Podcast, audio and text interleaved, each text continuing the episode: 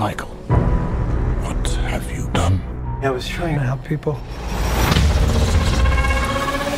But the cure. It's a curse.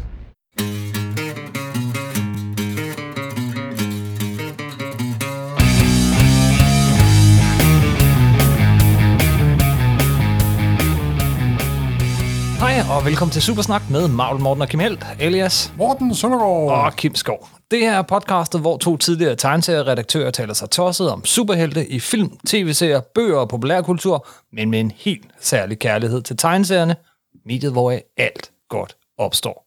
Og i dag skal det handle om Marvel Monster Mash. Ja, Simpelthen. Marvel. Årsagen er selvfølgelig premieren på den nye Morbius-film.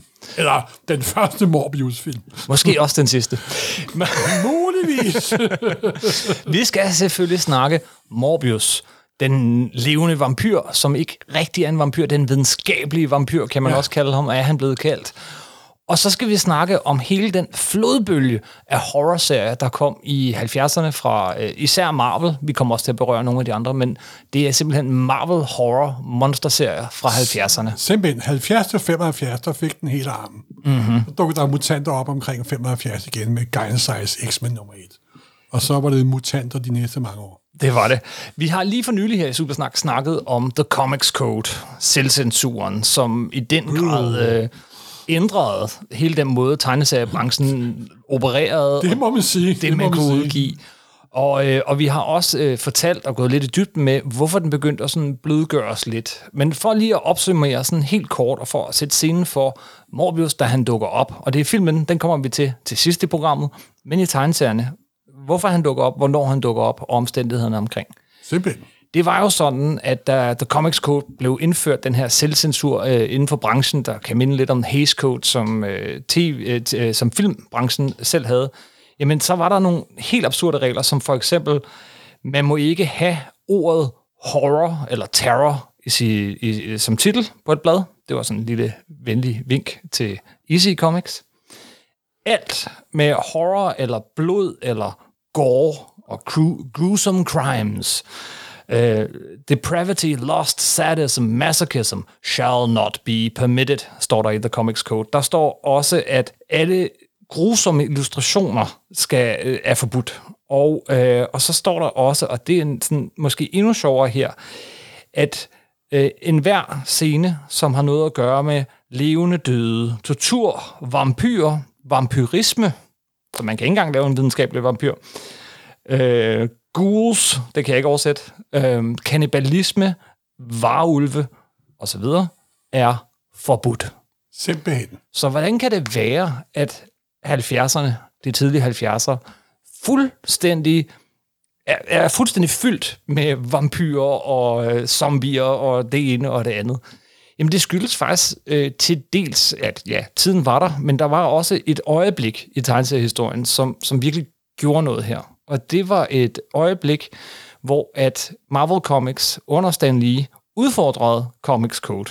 De lavede nemlig øh, en, øh, en lille serie over to numre, Tre numre. tre numre, som handlede om, at øh, Harry Osborn blev pillemisbruger. Det var faktisk noget, som Stan Lee var blevet opfordret til af, hvad var det, borgmesteren i... Det var i hvert fald en officiel person, fordi uh, drug var et problem, er selvfølgelig stadig et problem, men det var, det var et problem for ungdommen, og han mente at gennem Spider-Man, og det mente Stan Lee var en stor idé, og så skrev han en historie. Og øh, ja, så sagde Comics Code, jamen det må vi ikke, så sagde Stan Lee, jamen så trykker vi det uden Comics Code.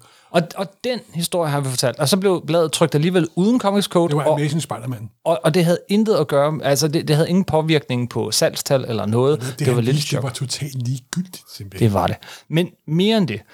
Den del, vi ikke har fortalt af den historie, er, at øh, der faktisk var en, en høring øh, i The Comics Code, og, og hvor alle forlagsredaktører osv. var inviteret, og man blev enige om, at det Stan Lee havde gang i her, det var egentlig okay. Men de kunne ikke nå at ændre vedtægterne, ændre reglerne, i tide til, at øh, de her Spider-Man-blade kunne udkomme med Comics Code stempel på. Så, øh, så de havde faktisk sagt, ah, det, det kan vi godt, men de kunne ikke nå det. Og derfor Okay. overhalede øh, Stan Lee og Spider-Man-bladene indenom. Men lige bagefter, lige bagefter blev det så tilladt. Og så kunne man over hos DC Comics for eksempel udgive øh, Green Arrow, Green Lantern, den her historie om øh, Speedy, der tager heroin, som er meget, meget, meget mere eksplicit. Altså, meget mere eksplicit end Spider-Man-historien. Der er sprøjter på forsiden simpelthen. Yes, med Comics Code-stempel på. Men, men øh, ja, det kom dem i forkøbet. Og øh, det betød så, at de ændrede reglerne, og der lempede de en, en masse af de her regler. De udvandede øh, selvcensuren, og en af de steder, som man valgte at sige, okay, det her det er måske for gammeldags, det er portrætteringen øh, af noget, som også har øh, altså litterære aner, som for eksempel vampyrer, levende døde osv. Og det tog ikke Marvel, eller andre forlag, men især ikke Marvel, mange øjeblikke, før de kastede sig over den åbning. A thing worth doing is worth overdoing, som et amerikansk udtryk. Jeg tror, det er Marvels slogan. ja, det tror jeg også. Og, hvad, og, og, og det skete faktisk ja, øh, forholdsvis kort efter. Det, det, den første gang, det kan man sikkert udfordre mig på, men sådan cirka den første gang, hvor at horror træder ind i Marvel Comics-bladene, det er i Spider-Man, Amazing Spider-Man nummer 100. Simpelthen, fordi udover at det var en horribel historie, det er meget sjovt, fordi øh, Spider-Man nummer 50 er et episk mesterværk af uanede dimensioner. Spider-Man nummer 100 er et fuldstændigt trafikuheld af en historie, men det ender alt sammen med, at øh, Peter Parker vil giftes med Gwen Stacy, og så siger han, som alle superhelte gør, så må jeg jo udslette mine, mine kræfter, for ellers kan jeg ikke blive gift med Gwen Stacy. Sådan lidt intern superhelte-logik. Så drikker han sådan et forsøg på at forandre sine kræfter. Bingo! Så får han seks arme. Ja. Body horror. Simpelthen. Body horror. Body horror. Og fra nummer 101, så skulle Stan lige skrive et filmmanuskript til en fransk instruktør. Ja, det, ja, ja, det er faktisk rigtigt. Han, han, han skulle skrive øh, et manuskript for instruktøren af Hiroshima Mon Amour af Alain Resnais. Og sidste år i Marinbad, Ja, ja, ja. uden tvivl af verdens mest kedeligste film. Filmmanuskriptet hed jo uh, The Monster Maker, og var sådan en science fiction historie, som aldrig blev til noget. Den blev ikke til en. Simpelthen. Men det der er pænt af... Ja, Men det betød, det betød, det at betyder, Stan Lee... At Stan Lee for første gang nogensinde overlevede scriptarbejdet, forfatterarbejdet, dialogarbejdet til Roy Thomas, der var han, hans højre hånd. Simpelthen. Første Spider-Man-blad uden Stan Lee som Nummer forfatter. 101. Og det var Gene Kane som tegner, og mm. Roy Thomas som forfatter. Og det var der, at Morbius The Living Vampire dukkede op. Der er nogen, der påstår, at Roy Thomas godt ville have haft, at Dracula skulle have dukket op. Fordi han var jo i public domain. Det er Roy Thomas selv, der påstår Ja, det. ja, simpelthen. Og han plejer at have en god kom, så, ja. det, så det passer jo nok. Men Stan Lee, og det synes jeg er meget sjovt, fordi Stan Lee har sgu alligevel en god fornemmelse for, nej, vi laver sgu vores egen sådan videnskabelige vampyr, simpelthen. Ikke? Og så kom historien med Morbius, den her videnskabsmand, der lider af en sjælden blod, blødersygdom, blodsygdom, som man så prøver at helbrede ved at bruge noget DNA-stof fra vampyrflagermus. Og så kan man jo godt se, hvor, hvor det bærer, hen af. Ja. Ikke? Og Morbius var født i nummer 101 og nummer 102. Og en, han var en vampyr, men han var ikke sådan en overnaturlig, en supernatural vampyr. Det var en videnskabelig vampyr. Han var en videnskabelig vampyr. Men det sjove er, at der er jo klare aner til Bram Stoker. Fordi da Dracula ankommer til England, så er det et skib, hvor alle er døde. Mm. Og her foregår det også på et skib, hvor alle er døde. Så det er jo et meget sjovt lille hint til Bram Stoker-romanen. Men så, og det bevirkede af så, øh, og det er åbenbart sådan okay horror. På det tidspunkt var Marvel Superheltemaskinen også løbet ret meget tør for brændstof. Ja. Ja. Kirby havde forladt Marvel. Og man kunne godt mærke, at ah, vi måske, måske prøve at finde noget andet. Så de fagnede hele horror-genren. Nu måtte de bringe alle de der horror-ting tilbage med vellyst, må man sige. Og Morbius var så, på nogle måder i hvert fald, den første. Den første, men bestemt ikke den sidste. Han var, øh, han var faktisk øh, opkaldt efter Dr. Morbius fra Forbidden Planet-filmen. Nå ja, det var der ret, der, der ret i. Og, og så var hans, øh, hans ansigt tegnet efter den øh, skuespiller, som jeg tror, øh, jeg ved ikke om alle kender ham, men så vil de i hvert fald kende ham fra den første Batman-film af Tim Burton, Jack Palance. Gud, er Jack Palance, han er... Ja, og det er Nå. ret tydeligt, når du, Nå, okay. når du Ja, det har du sgu ret godt, det har jeg ikke tænkt på. Øhm, og, men Morbius, han, han, han, hvor, han sprang videre ud af Spider-Man-bladet, over i, ikke sit eget blad, Nej, men han et blad, var som... som... Marvel Team Up nummer 3, så vidt jeg husker, tegnet mm-hmm. af Ross Andrew, skrevet af Gary Conway, så vidt jeg husker. Gode kræfter igen. Ja, okay, det var, det, det var jo, det var også der, vi Marvel anede ikke, hvad de skulle gøre, vel, fordi Superhelte var på vej ud, og så rakkede Morbius lidt rundt, og så fik han sin egen serie, Fair nummer 21, 20, ja, Fair nummer 20 til 31. Ja, og, og Vampire Tales. Ja, Vampire Tale. Men nu er vi inde på hele det, der startede nemlig. Mm. Fordi det der med at bringe horror comics tilbage, efter EC var blevet lukket ned, det var faktisk startet nogle år i forvejen, hvor det, der hed Warner, Et andet forlag, ja. ja. et andet forlag, der udgav sorthvide magasiner, der ikke var Comics Code baseret. Startende med Creepy, Eerie og Vampirella. Vampirella. Og den fik hele armen simpelthen. Yes. Og det kunne Marvel godt se, der skete sgu noget der. Så havde de prøvet en enkelt gang at lave sort magasin omkring øh, 70. Savage Tales nummer 1, hvor der også var en horrorfigur med. Der var også nogle andre, andre ting. Der var Conan, men der var også Man-Thing, den første Man-Thing-historie nogensinde. Gray Morrow og Gary Conway, så vidt jeg husker. Gray Morrow var tegneren, og Gary Conway var forfatteren. Hvem er Manfing? Man-Thing er jo et svampe, det uintelligente svampeuhyr. En videnskabsmand laver et forsøg ude i sumpene. Faktisk prøver han på at genskabe der superhero-formula, som der jo skabte Captain America. Super Soldier-formula. Super Ja. Soldier-formularen. Og så øh, nogen, der prøver at hugge den, og han, og han sprøjter den ind i sig selv og kører bilen ud i en svump, og bing, så er Mansing født. Ja, i et giant size Manfing. Nummer Nej, et. nej, nej, nej, nej, Er det ikke det? nej, nej, nej, nej, nej, Okay, det er bare mig, der er farvet af det den bedste titel på et blad nogensinde. Det er langt senere simpelthen. Ikke? Okay. Det første Mansing-historie er Savage Tales nummer 1 i sort-hvid, meget lækkert tegnet for øvrigt. Mm-hmm. Gary Conway. Og på det tidspunkt boede Gary Conway, delte han lejlighed sammen med Lin Wien.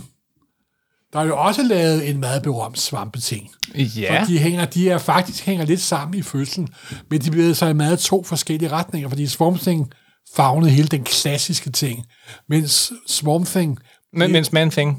Ja, mens Swamp, Swamp Thing var det DC, det klassiske horror. Man Thing var mere en nyfortolkning, og den fik også sin egen serie og så videre. Og han var kun opfatte følelser og så videre. En meget, meget interessant figur, og nok en af de mest interessante figurer, der kom ud af hele det der Monster Mash. Ja. Men så kunne Marvel jo godt se, nu ligger vi sgu om, og så kom der en flodbølge af monsterfigurer. Men samtidig begyndte de også at lave det, der hedder The Curtis Magazine. Begyndte at lave sort magasiner, hvor der ikke var nogen comics code på. Og det betød masser af halvbare damer og mænd, der prøvede at gøre noget ondt ved dem. Ja, der er nogle ret vidunderlige covers. Og tro mig, forsiden og historierne var ikke sub, sub, subtile. Nej. Bestemt ikke. Vi bringer et par episoder, et par eksempler på vores Instagram. på ja. vores Instagram og vores artikel til nummer 9, men tro mig, subtilitet var ikke det, der prægede tingene. Og der kom der, og skal vi ikke bare tage den sådan lidt for en ende af, altså. Jo, skyd løs, Morten. Det her er jo, det er jo lige dig. Du elsker øh, Marvels øh, horror-serie fra 70'erne. Ikke om jeg elsker dem, men jeg har læst dem alle sammen, fordi det var lige der, jeg startede med at læse Marvel. Altså, der læser jeg alt simpelthen, ikke? Jeg har haft meget svært ved at komme ind på det her. Altså, øh, jeg er jo kommet til det senere, og jeg har aldrig rigtig blevet grebet af den her øh, horror tendens, der var der i 70'erne. Nej, men lad os lige sige, for at nu at starte helt, der kom to gode ting for horror. Mm-hmm. To vilde gode ting. Der kom Tomb of Dracula, Som vi har lavet et helt afsnit om. Ja, og der kom Man Thing. Senere er Mike Pluk og Steve, og Steve Gerber, og den havde også et langt run, og den gjorde nogle fantastiske ting. Men Marvel startede også med at get en, to optryksserier, masser af optrykstryksserier, mm-hmm. hvor de tog alt deres gamle junk fra 50'erne Alt- og, og udgav og de udgav også alle de der Kirby og Ditko Monster-serier simpelthen. Ikke? Alt det, de Monster ikke havde kunne, alt det, de ikke havde kunne udgive under Comics Code. Ja. Og der væltede frem med optryksserier, og at kvaliteten var i bund simpelthen. Men folk, for, men folk købte, fordi nu folk, de var trætte af superhelte, de vil have horror. Præcis ligesom da 2. verdenskrig sluttede, så superhelte forsvandt, og horror dukkede op simpelthen. Og det gentog sig igen der fra 70 til 75. Og Tales of the Living Zombie, det var dog en serie, der kun kørte i sort magasinerne faktisk Ja. en zombie fik sin egen serie, selvom han ikke var specielt velformuleret.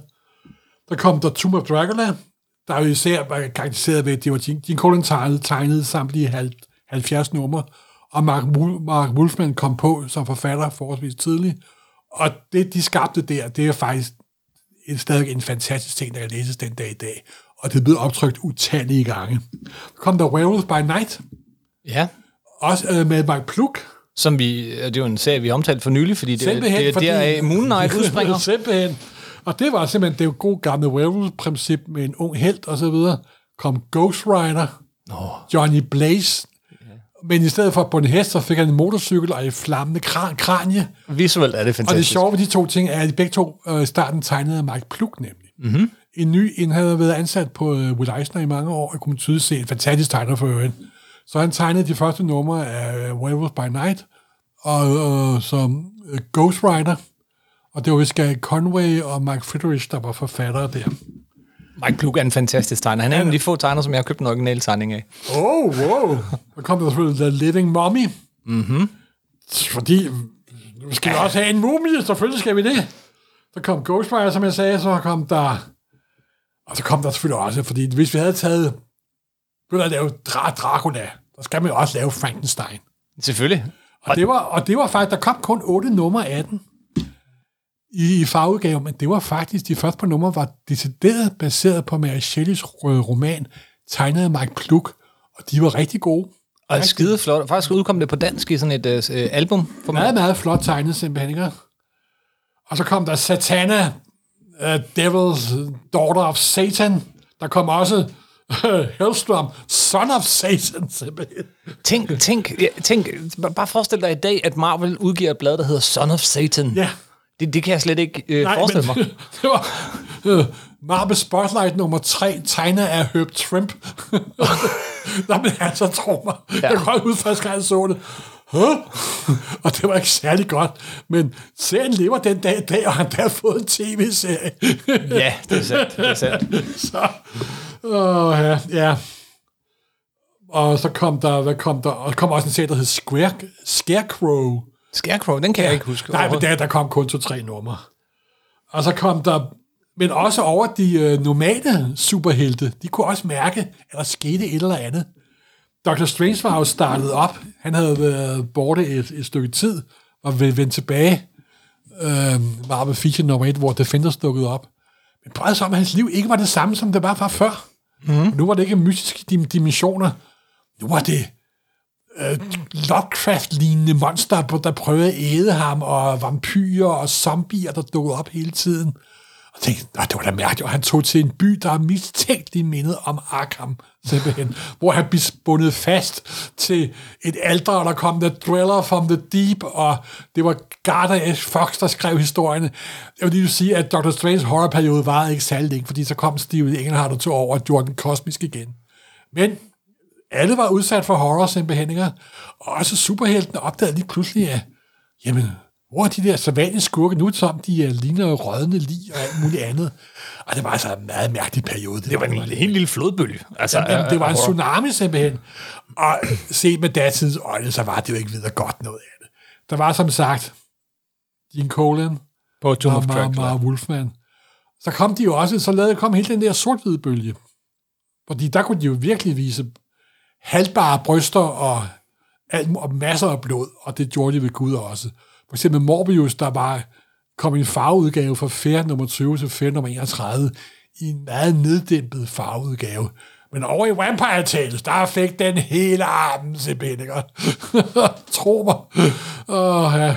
Og der kom jo også Dracula Lives, og der hvor blandt andet Gene Colan også lavede nogle ganske fremragende historier, hvor jeg også Neil Adams tegnede Draculas origin, simpelthen. Mm-hmm. Klart, hvor jeg Dracula kom fra, som Bram Stoker aldrig havde gjort, simpelthen.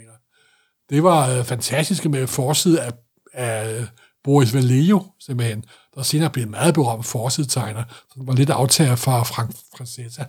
Og så men samtidig var der, horrorbølgen var jo ikke kun horrorbølgen, der var for erstatning på superhelte. Der kom også barbarbølgen Ja, det var meget samtidig. med barbar, og de har jo typiske lighedspunkter, fordi halvdelen af de monster, Conan var oppe at slås med, det var jo horror thing. Og det kom også fra samme gamle kilder, Weird Tales 30'erne, hvor både Robert E. Howard og H.P. Lovecraft kom fra. Ikke?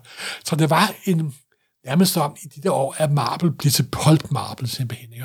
Ja, det synes jeg meget, og, og det meget, hele, og det meget hele godt det, der ramt. blev, blev gentaget. Og så var det selvfølgelig også uden for Marvels lille univers, så var Hammer-filmen jo også populær der i slutningen af 60'erne. Som var en tilbagevenden til Universal-filmene Jamen fra simpelthen, ikke 30'erne. også? Det var nærmest op, at det hele gen- gentog sig igen, og det gjorde det ved Gud også, ikke også? Men det sjove var jo, at alle de her horror-ting, der kom, Marvel kunne ikke lade være med at marvelisere dem, vel? så de gjorde dem også. Altså, det, der er så fedt ved deres Tomb of Dracula-serie, er jo, at de gør Dracula til en anti-superhelt. Mm-hmm. Men han er en helt. Han er sin egen helt. Og der kom der, og han mødte jo også senere hen, da de godt kunne mærke, at den bølge var hurtigt overstået.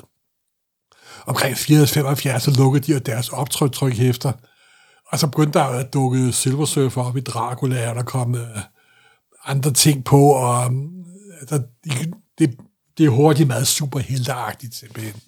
Og i 1975 kom der jo det sidste dødstød til deres horror-genre, det var jo, at Giant Size X-Men nummer 1 dukkede op. Og Ja. så startede hele mutantbølgen. Men den starter jo øvrigt også med en, en, en vampyr-lignende figur, eller djævle-lignende figur. Det, første scene er, Nightcrawler øh, bliver... Nightcrawler, der bliver forfulgt af en tysk landsby med høtyve. fakler, høtyve fakler, og de vil stikke ikke? Og det er jo sjovt. Det er nemlig sådan overgangen så til superhelte, ikke? så det er meget sjovt. Ikke? Men det var en interessant periode, men Den var kort. En kort, men hvis man skal læse noget af den periode den dag i dag, så opsøg de Man-Thing-historier, som Mike Plug og Steve Gerber har lavet sammen, og opsøg de ting, som uh, Gene Colan og Mark Wolfman har lavet sammen. Tomb of Dracula. De, den, den dag i dag er de virkelig gode, simpelthen. Ja. Og det er sådan set det. ja, men den Og så havde han jo også en lidt dansk pan- pendant. Der kom jo Vampyrbladet, og Skræk og alt muligt andet jo. Og, og Dracula, og det var der, hvor danskerne blev introduceret fra starten af for Velvet by Night, og for Go- Ghost Rider. Enterprise kom selvfølgelig til at trykke nummer to af Dracula i stedet for nummer et, og Ja, ja, trykke nummer et i nummer 8, men jeg kan huske, at både Per Sander her og Une Kryer havde en anden forblommet undskyldning om, hvor, hvorfor det var, men det er en helt anden historie.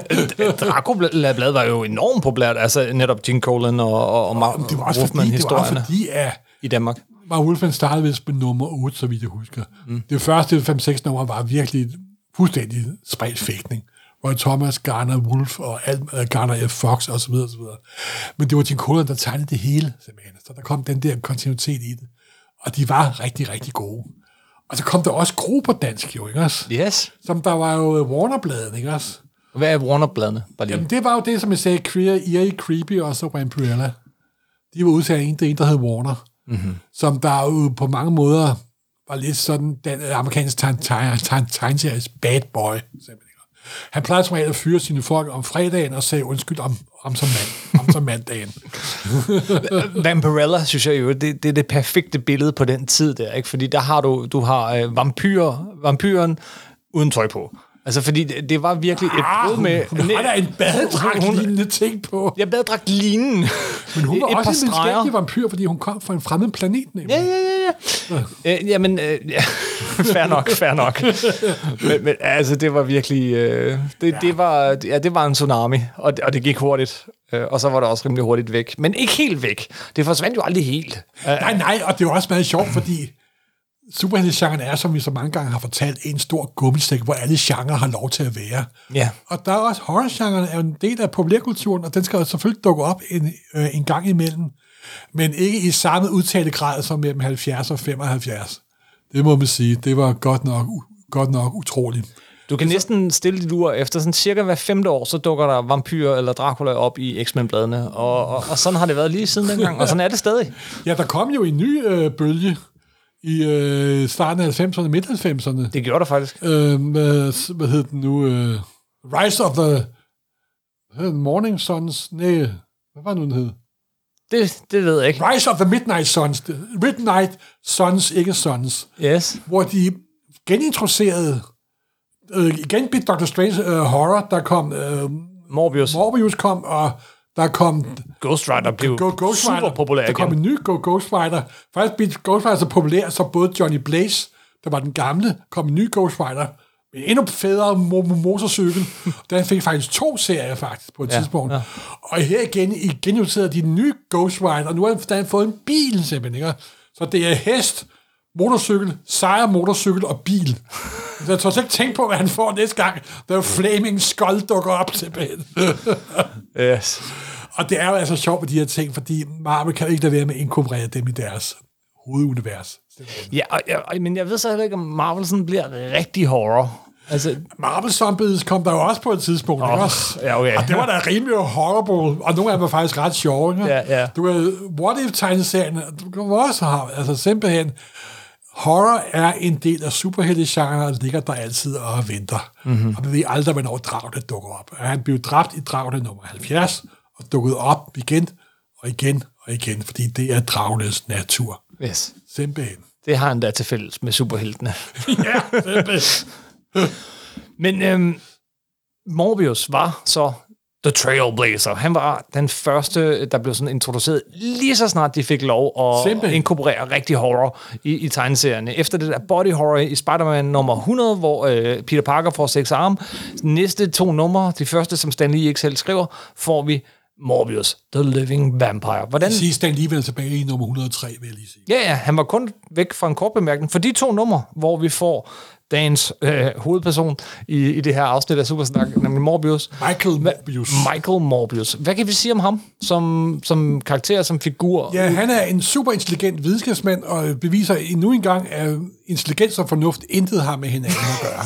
Yes. Jeg tager ud på et skib og udsætter mig selv for et øh, ret vågefuldt eksperiment, sprøjter noget vampyr-DNA ind i min krop, og det går nok. Ja, det, det plejer det jo. Suk simpelthen. Som sagt, intelligens og fornuft har intet med hinanden er det, og undskyld, hvis det skal klippes ud, men øh, er der en eller anden forbindelse med, øh, med Lizard og ham? Eller husker jeg helt forkert? Lizard fra Spider-Man, som også har det der med... Der, med der, husker, der husker du helt forkert. Men det er igen videnskabsmænd, der prøver at helbrede sig, sig selv, Ja. deres handicap. Ja. Og de gør det enerådet. De- Og de tager altid ud i, et, ud i en sump, eller ud på et skib. Og hvilken type historie er det? Er, er der en karakterudvikling, eller er det bare sådan øh, ny figur, ny figur øh, i hver af de der numre? For igen, jeg har, jeg har aldrig læst Ej, de der altså, det Vampire sjove er, at i uh, tegneserieudgaven, mm. farvetegneserieudgaven, der øh, rækker han lidt rundt. Han, først var det Marvel Team op, og så var det Peter Parker-numre. Men så fik han, fik han sin egen serie fra nummer 20 til 21. Og det var på det tidspunkt, hvor Marvels produktion var totalt oppe i vejret. Simpelthen. Anarkistisk. Nummer 20 var Paul Gulacci, nummer 21 var Craig Russell og Frank Robbins. Jeg tror, de, jeg tror i løbet af de 11 numre havde han seks forskellige tegnere. Jeg kan godt lide, at du kan huske det. Jamen, det er fordi, jeg har læst dem for inden. Jeg læste alt dengang simpelthen, ja. og det er virkelig mærkeligt. Det er brændt ind i min hukommelse. Mm. Desværre noget af det. og, og, og, og, det var jo altså, fordi jeg kunne jo godt se, at hvor var alle de superhelte? Jamen, jeg startede med at læse Marvel, men hvor var alle superheltene henne? Ikke? og Ross Andrew, havde, Ross Andrew havde taget over på Spider-Man, og så dukkede der jo begyndte Tim Starling at dukke op, og så mærkede jeg håbet stige i min krop, simpelthen. Ikke? Men det var sgu hårdt at være superhelte Marvel-fan der. Når man bare fik horror, så videre. Fra 70 til 75. Det kan jeg sgu godt love låne. Men så kunne jeg jo samle på de gamle, gamle numre, simpelthen. Ja, men, men jeg læste dem, dem, alle, dem alle sammen, og så kunne jeg godt se, at Tomb of Dracula var god. Mm-hmm. Og Man Thing var også vildt god. Altså Mark Pluk og Steve Gerber på Man Thing, de lavede altså også nogle ganske fantastiske ting. Det var ham, der indf- fordi de gjorde Man Thing til en figur, der ikke havde nogen intelligens, men kun var empati. Der kunne de jo projicere en masse mærkelige, og også nogle gange øh, virkelig underlige socialrealistiske historier ind i Man-Thing-figuren. For whoever knows fear burns at the touch of the man-thing. Simpelthen. Et citat, som Steve Gerber brugte igen og igen. Og så bragte de øh, Holdsæt bragte jo også mærkelige ting med, med sig. Ja. Fordi Man-Thing dukkede op i uh, nummer 10. Det havde været optryksserie fra nummer 1 til nummer 9. De genoptrykte Savage Tales nummer 1 i nummer 10 i farver. 11 til 18 var Man-Thing-historie. Val Merrick dukkede op. En tegner, som der aldrig måske nåede sit fulde potentiale. Men i nummer 19 Ja. var der en, øh, fordi så havde Steve Gerber indført, at Man-Thing boede den her stump. Der var The Nexus of All Realities.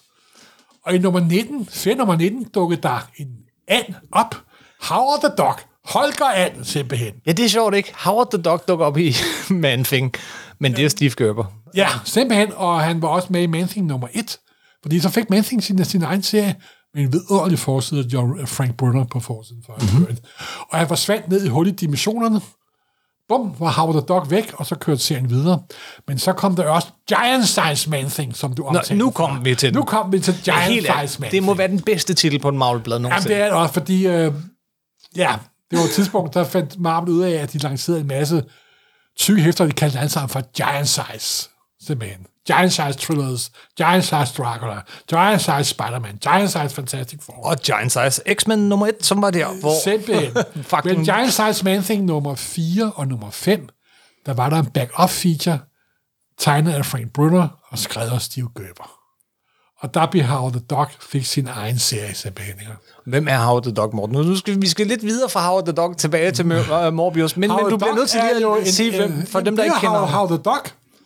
Den bedste Marvel-film, George Lucas' største og bedste Marvel-film. Come on! Okay, kan vi lige se, bare sige, der, der er sket mange meget underlige ting i de her horrorserier, og, og, ret hurtigt begyndte man at prøve alt muligt andet, Ja. fordi det virkede ikke rigtigt. Men Howard the Dog vender vi to saftsus med, og jeg svæver det, tilbage til. Ja. Vi bliver nødt til at lave et Howard the Dog afsnit. Simpelthen, fordi den hed jo også Holger And på dansk. Holger an.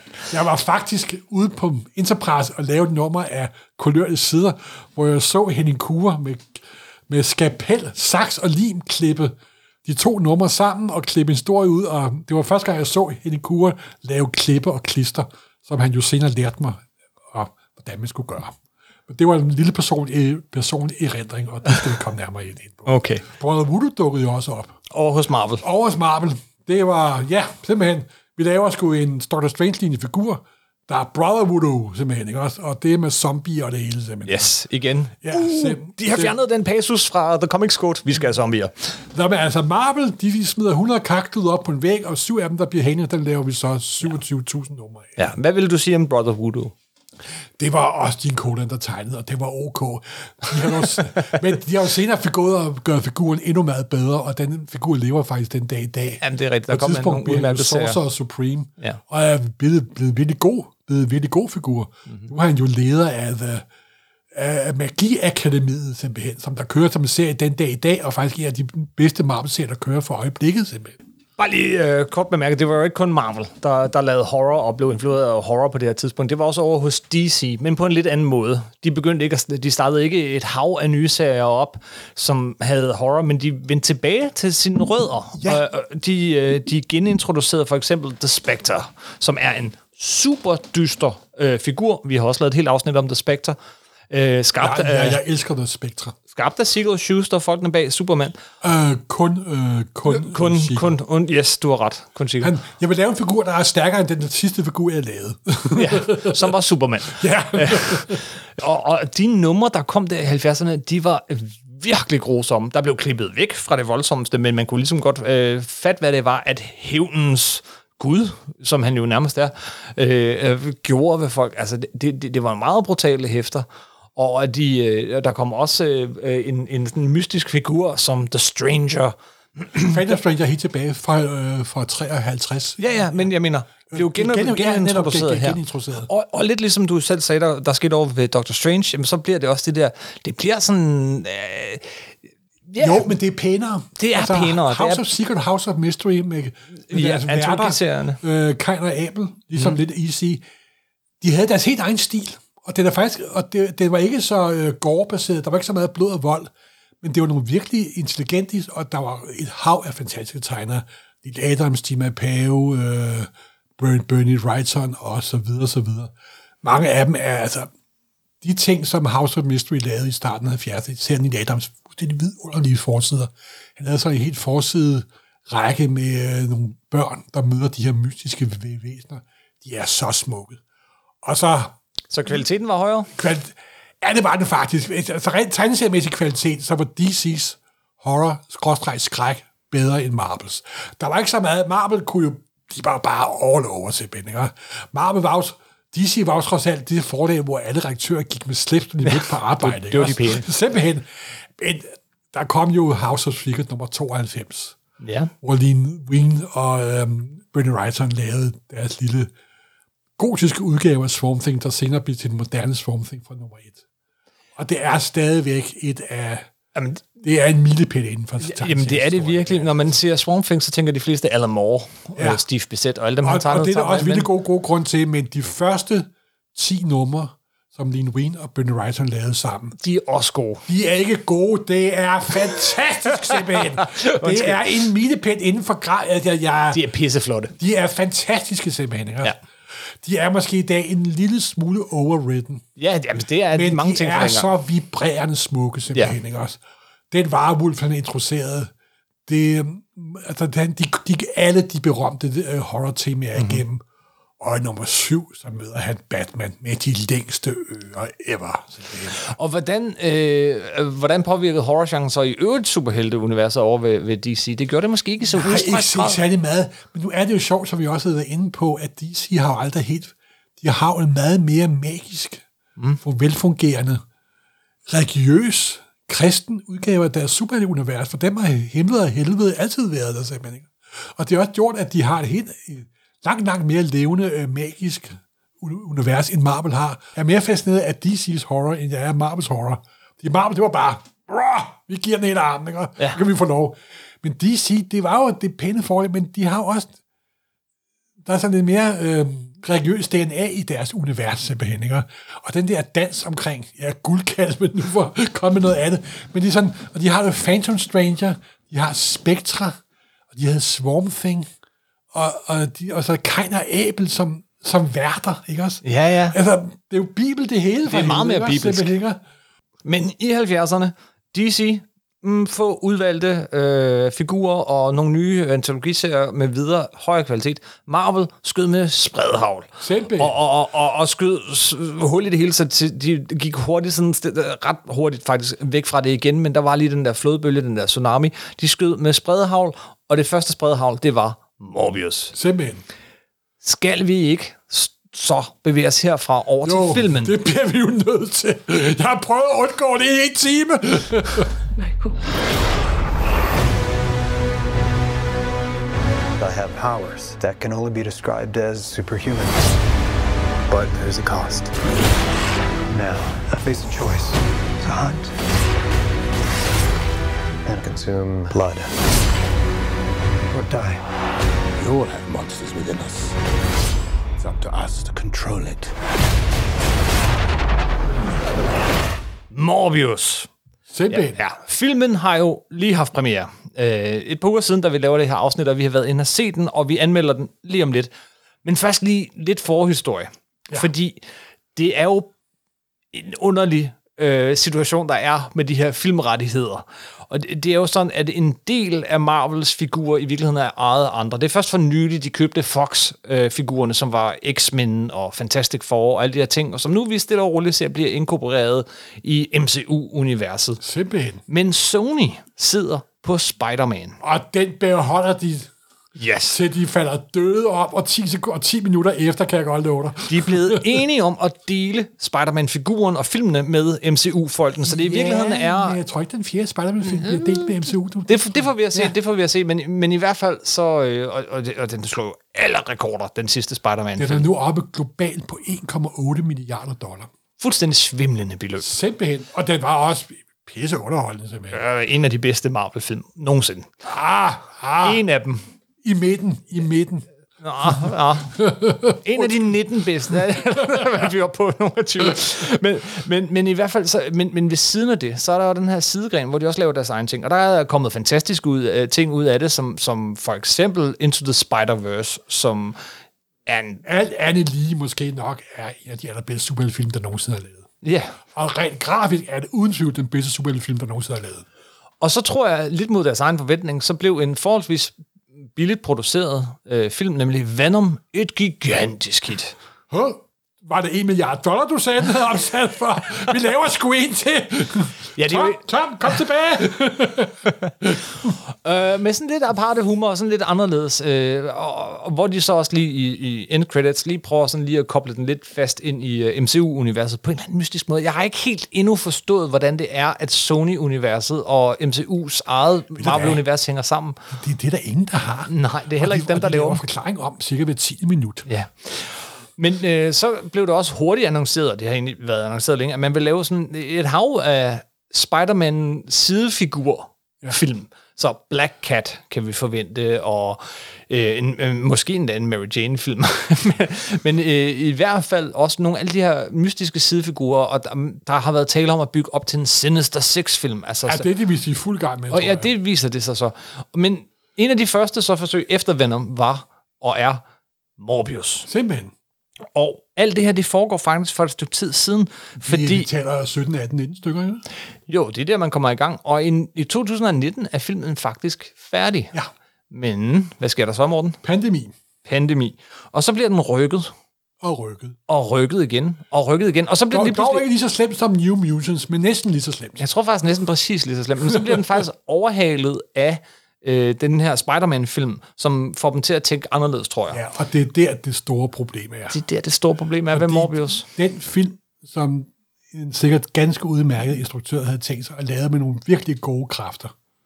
Fordi det er virkelig, virkelig gode skuespilkræfter, der er med i den. Leto, øh, hvad hedder den? Jared, Jared Leto. Jared Leto, fantastisk skuespiller. Matt Smith, som vi begge to el- elsker højt på grund af en britisk tv-serie og masser af andre ting.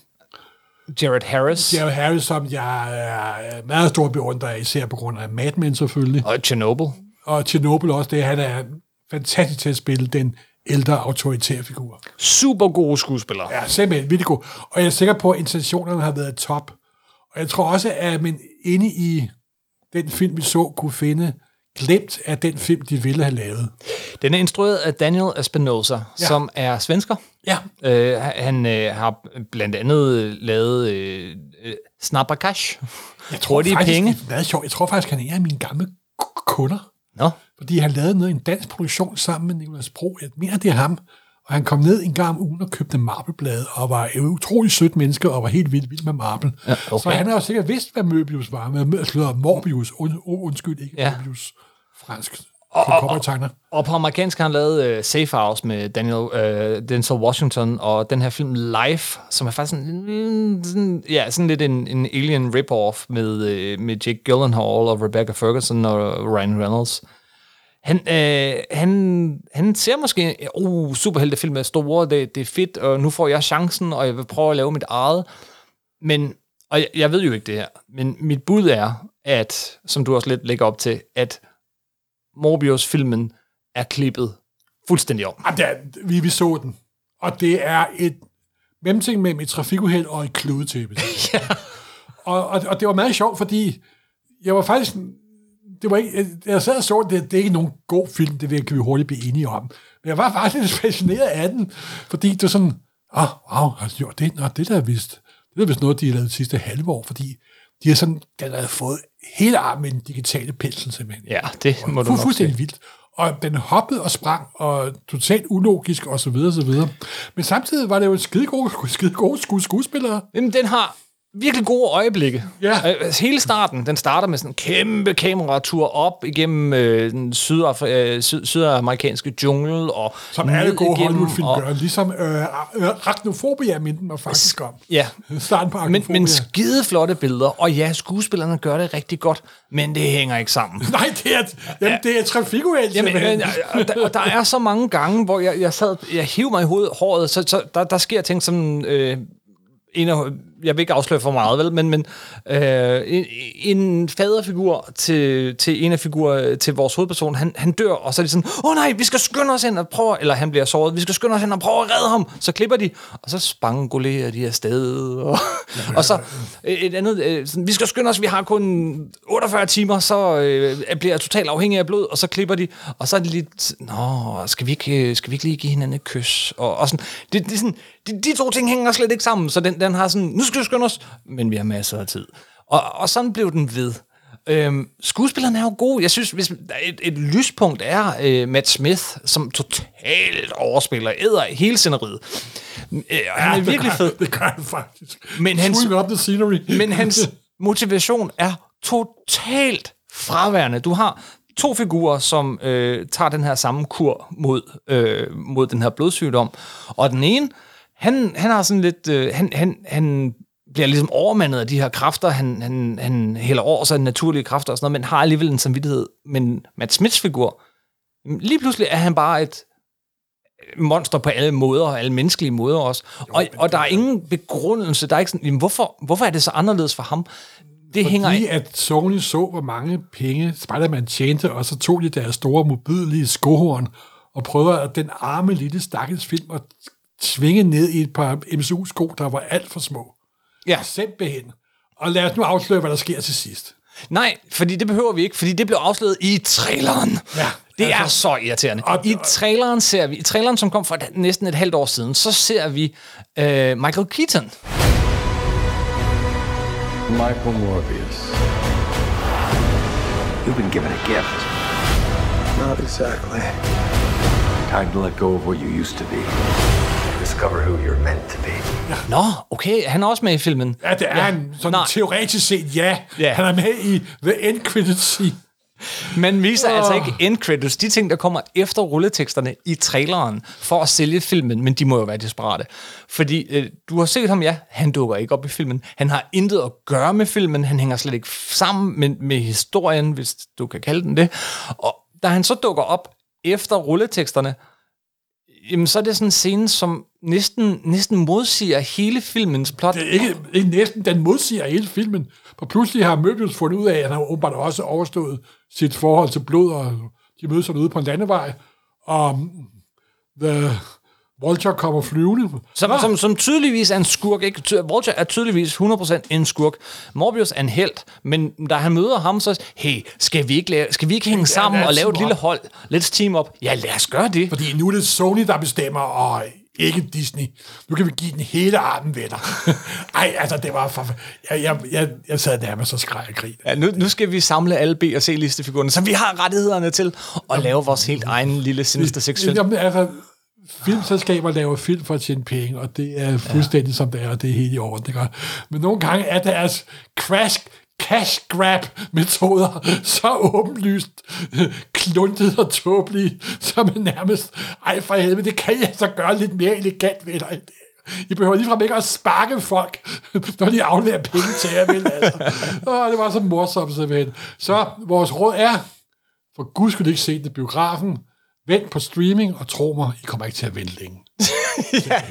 Altså, Der er godt rundt af. Jeg, jeg synes, men jeg er altså ikke helt færdig med at omtale den film, fordi en anden ting er computereffekterne. Altså, en ting er den måde, den er sammenklippet. Minder lidt om Daredevil-film med, med, til, tilbage fra 2000. Øh, Du mener, det der glødende mesterværk i forhold til den her film? som også helt tydeligt var klippet fuldstændig om. Der, ja, Ja, der kom senere ja, ja. en director's Ja, ja. cut, som faktisk var betydeligt bedre, men, Ja. men som film minder den mest af alt om den der lille bølge af superheltefilm, som kom i starten af 2000'erne, før vi fik MCU, som var sådan meget, meget tynde A til B til C historier, uden den store fantasi, uden det store mod. Og den her, den bliver jo næsten et lille kammerspil til sidst. Jamen, det, er en meget jo lille film. kun fire hovedpersoner. Ja.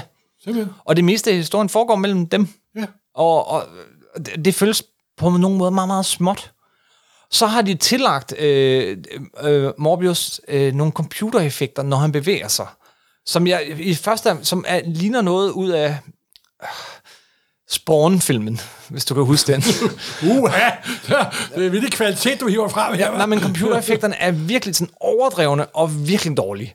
Og, øh, og, og, og sådan, ja, men jeg tænkte, okay, okay, det skal måske være, at det er sådan, et, øh, det er sådan i overført betydning, det er, hvordan han opfatter lyd og bevægelse, og okay, fair forklare, nok. hvordan han bærer sig ad med at flyve. Men, men, men så ser man så på et tidspunkt sådan en overvågningskamera, hvor de der latterlige, det ligner sådan noget konfetti, der hopper ud af ham, øh, øh, og der er det jo også optaget på, så nå, okay, så, så det ser sådan ud, men hvorfor? Det giver da ikke nogen mening, fordi du er blevet bidt af, eller får noget flagmus-DNA, så udspyder du konfetti. Selvfølgelig kommer det. Det, det, det er alle da. Det Den ligner... Den, Kim, Kim, prøv på at finde sammenhæng og logik i den her film. Nej, øh, nej, det prøver jeg ikke. Jeg, jeg, prøver, forbudsløst, vil jeg sige. jeg prøver at udtrykke min skuffelse og vrede. Vi var jo godt klar over, hvad jeg inden vi gik ind. Ikke? er allerhøjst på niveau med øh, Blade 2 og 3. Uh, wow. altså, selv den første Blade-film er bedre. I øvrigt vidste du, at, at, at Morbius var oprindeligt op til, det var meningen, han skulle dukke op i den første Blade-film. Nej, der, er det var, faktisk, det, nej, det var jeg slet ikke klar over. der er en fraklippet scene, hvor han er med, og så var det meningen, han skulle være med i toren. slet slet ikke klar over. Så, var han med, så var, skulle han have været med i toren, men så var der en anden instruktør, der, der kom på de to film. Det, det, den, ligner, den, den ligner bare noget, som, som er, er dybt forældet og, og mærkeligt sammenklippet. Og jeg ved godt, jeg skal ikke træde mere på den stakkels film. Den stakkels lille film, der havde de bedste intentioner med de gode skuespillere, endte desværre med. Og ja, den, Men, men ved du, hvad det værste er? Det værste er, at man kan se de gode intentioner. Jamen, det er jo, jamen, jeg synes mere, det er fascinerende. Som, altså, det kunne da være sjovt, hvis... Og, instruktøren har åbenbart virkelig øh, holdt sin mund. Det var ret professionelt, vil jeg sige, også? Fordi han vil jo godt lave en film til på et tidspunkt, ikke også? Jeg vil utrolig gerne se filmen om filmen, eller bogen Ja, om filmen. ja. øh, meget, meget fascinerende. Hvordan er det her? fascinerende. Ja. Hvad tror du er... Ja, nu har tror, vi jeg, vist trådt nok. den om tre måneder. Det tror jeg også. Men ved du hvad, New Mutants var bedre. New Mutants var sin egen, det var en, det, det var en bedre film. Ja, jeg, kunne godt lide, bedre jeg kunne faktisk godt lide New Mutants. Jamen, øh, Newsmoon havde mange. Den her var bare et trafikuheld. Ja, og så den startede, lige, den, lige da den startede, så sådan, okay, og jeg havde meget små forventninger, da den startede, så sådan, nå, okay, men så er det bare ned ad bak, ned ad bak, ned ad bak, ned ad bak, smallere, smallere, smallere film, øh, mindre, mindre, mindre film, rettere. Åh, oh, øv. det er synd for Morbius, for Morbius er jo faktisk en meget interessant figur. Ah, come on.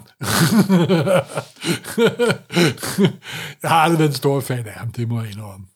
Den eneste grund til, at jeg ville være fan af ham, det var fordi, Gene, det han havde lavet af Ron Thomas og Gene Kane. Men der vil jeg så give filmen pluspoint faktisk for, fordi øh, når man ser hans ansigt, og når man ser den måde, han, han bevæger sig sådan i, i de allerførste scener, ja. Der, det er ud over det Nå, der de Matrix også både for den originale Dracula-film og for Spider-Man 101, Ja, at det er et skib, hvor han er den eneste, og det støder på grund, og dermed. Så det er jo meget sjovt, at gode gamle Brandon Stoker stadigvæk er en klangbund for alle vampyrhistorier. og jeg kan godt se Gene Colan i, i, i ham, i, især i starten. Øh, Gene Kane. Øh, Jill Kane, undskyld. Jill Kane i ham. I, Ja. i starten, da han, han er sprunget ud af tegneserien. Han ligger Kane har visuelt der meget tæt op af. Han tegner næser på. Yes, yes, lige præcis. Så, det var så det pæneste, jeg kunne sige. Øh, den får en pæn næse. Ja. en pæn næse. Ja. Og så, øh, så, uh, ja, så må vi må se, hvornår køber Disney Sony. Så, Det tror jeg sgu ikke, de gør. nej, det tror jeg heller ikke, de gør. Øhm, men, Men man skal aldrig sige, sige ej aldrig. Det skal man aldrig. Nej.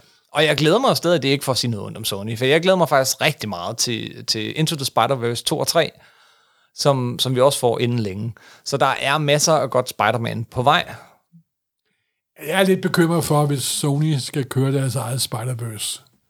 Det må jeg, må jeg indrømme. Men det, ja, nu har vi fået tre gode Spider-Man-film. Så, så, Så kan man jo ikke forlange mere. nej, det kan man faktisk, ja, faktisk ikke. Det kan man faktisk ikke.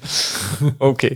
Jamen altså, på den, den, den lidt downer, men altså, øh, så lad os ende her. Dagner, vi har sparet folk for en biografbillet. Det er selvfølgelig også sandt. Jeg er lige påpege. Og hvis nogen anklager os for at spoile filmen, så vil jeg sige, vi har altså ikke spoilet mere end traileren gjorde. jeg undskylder meget. Øh, det er ikke en anbefaling herfra. Nej, det er bestemt ikke en en anbefaling. Men til gengæld, hvis du godt kan lide horror, hvis du godt kan lide vampyrer, Morten, gentag lige, hvad skal man læse? To ting. Tomb of Dracula og Man Thing. Tomb of Dracula er Gene Colan og Mark Wolfman, og Man Thing er Mike Plug og Steve Gerber. Og hvis man bevæger sig over til DC, Swamp Thing. Swamp Thing. Så afgjort Swamp Thing. De 10 første numre er guddommelige.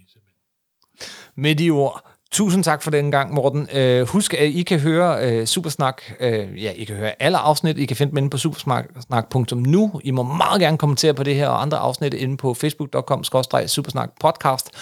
Og så vil vi lægge nogle billeder ud af de her herlige horror-serier fra 70'erne. Ja, eksempler på, hvordan en forside ser ud med Comics Code og uden Og Comics Code. uden Comics Post. Det vil vi gøre på vores Det, det er meget subtilt, men prøv at se, om I kan se forskellen.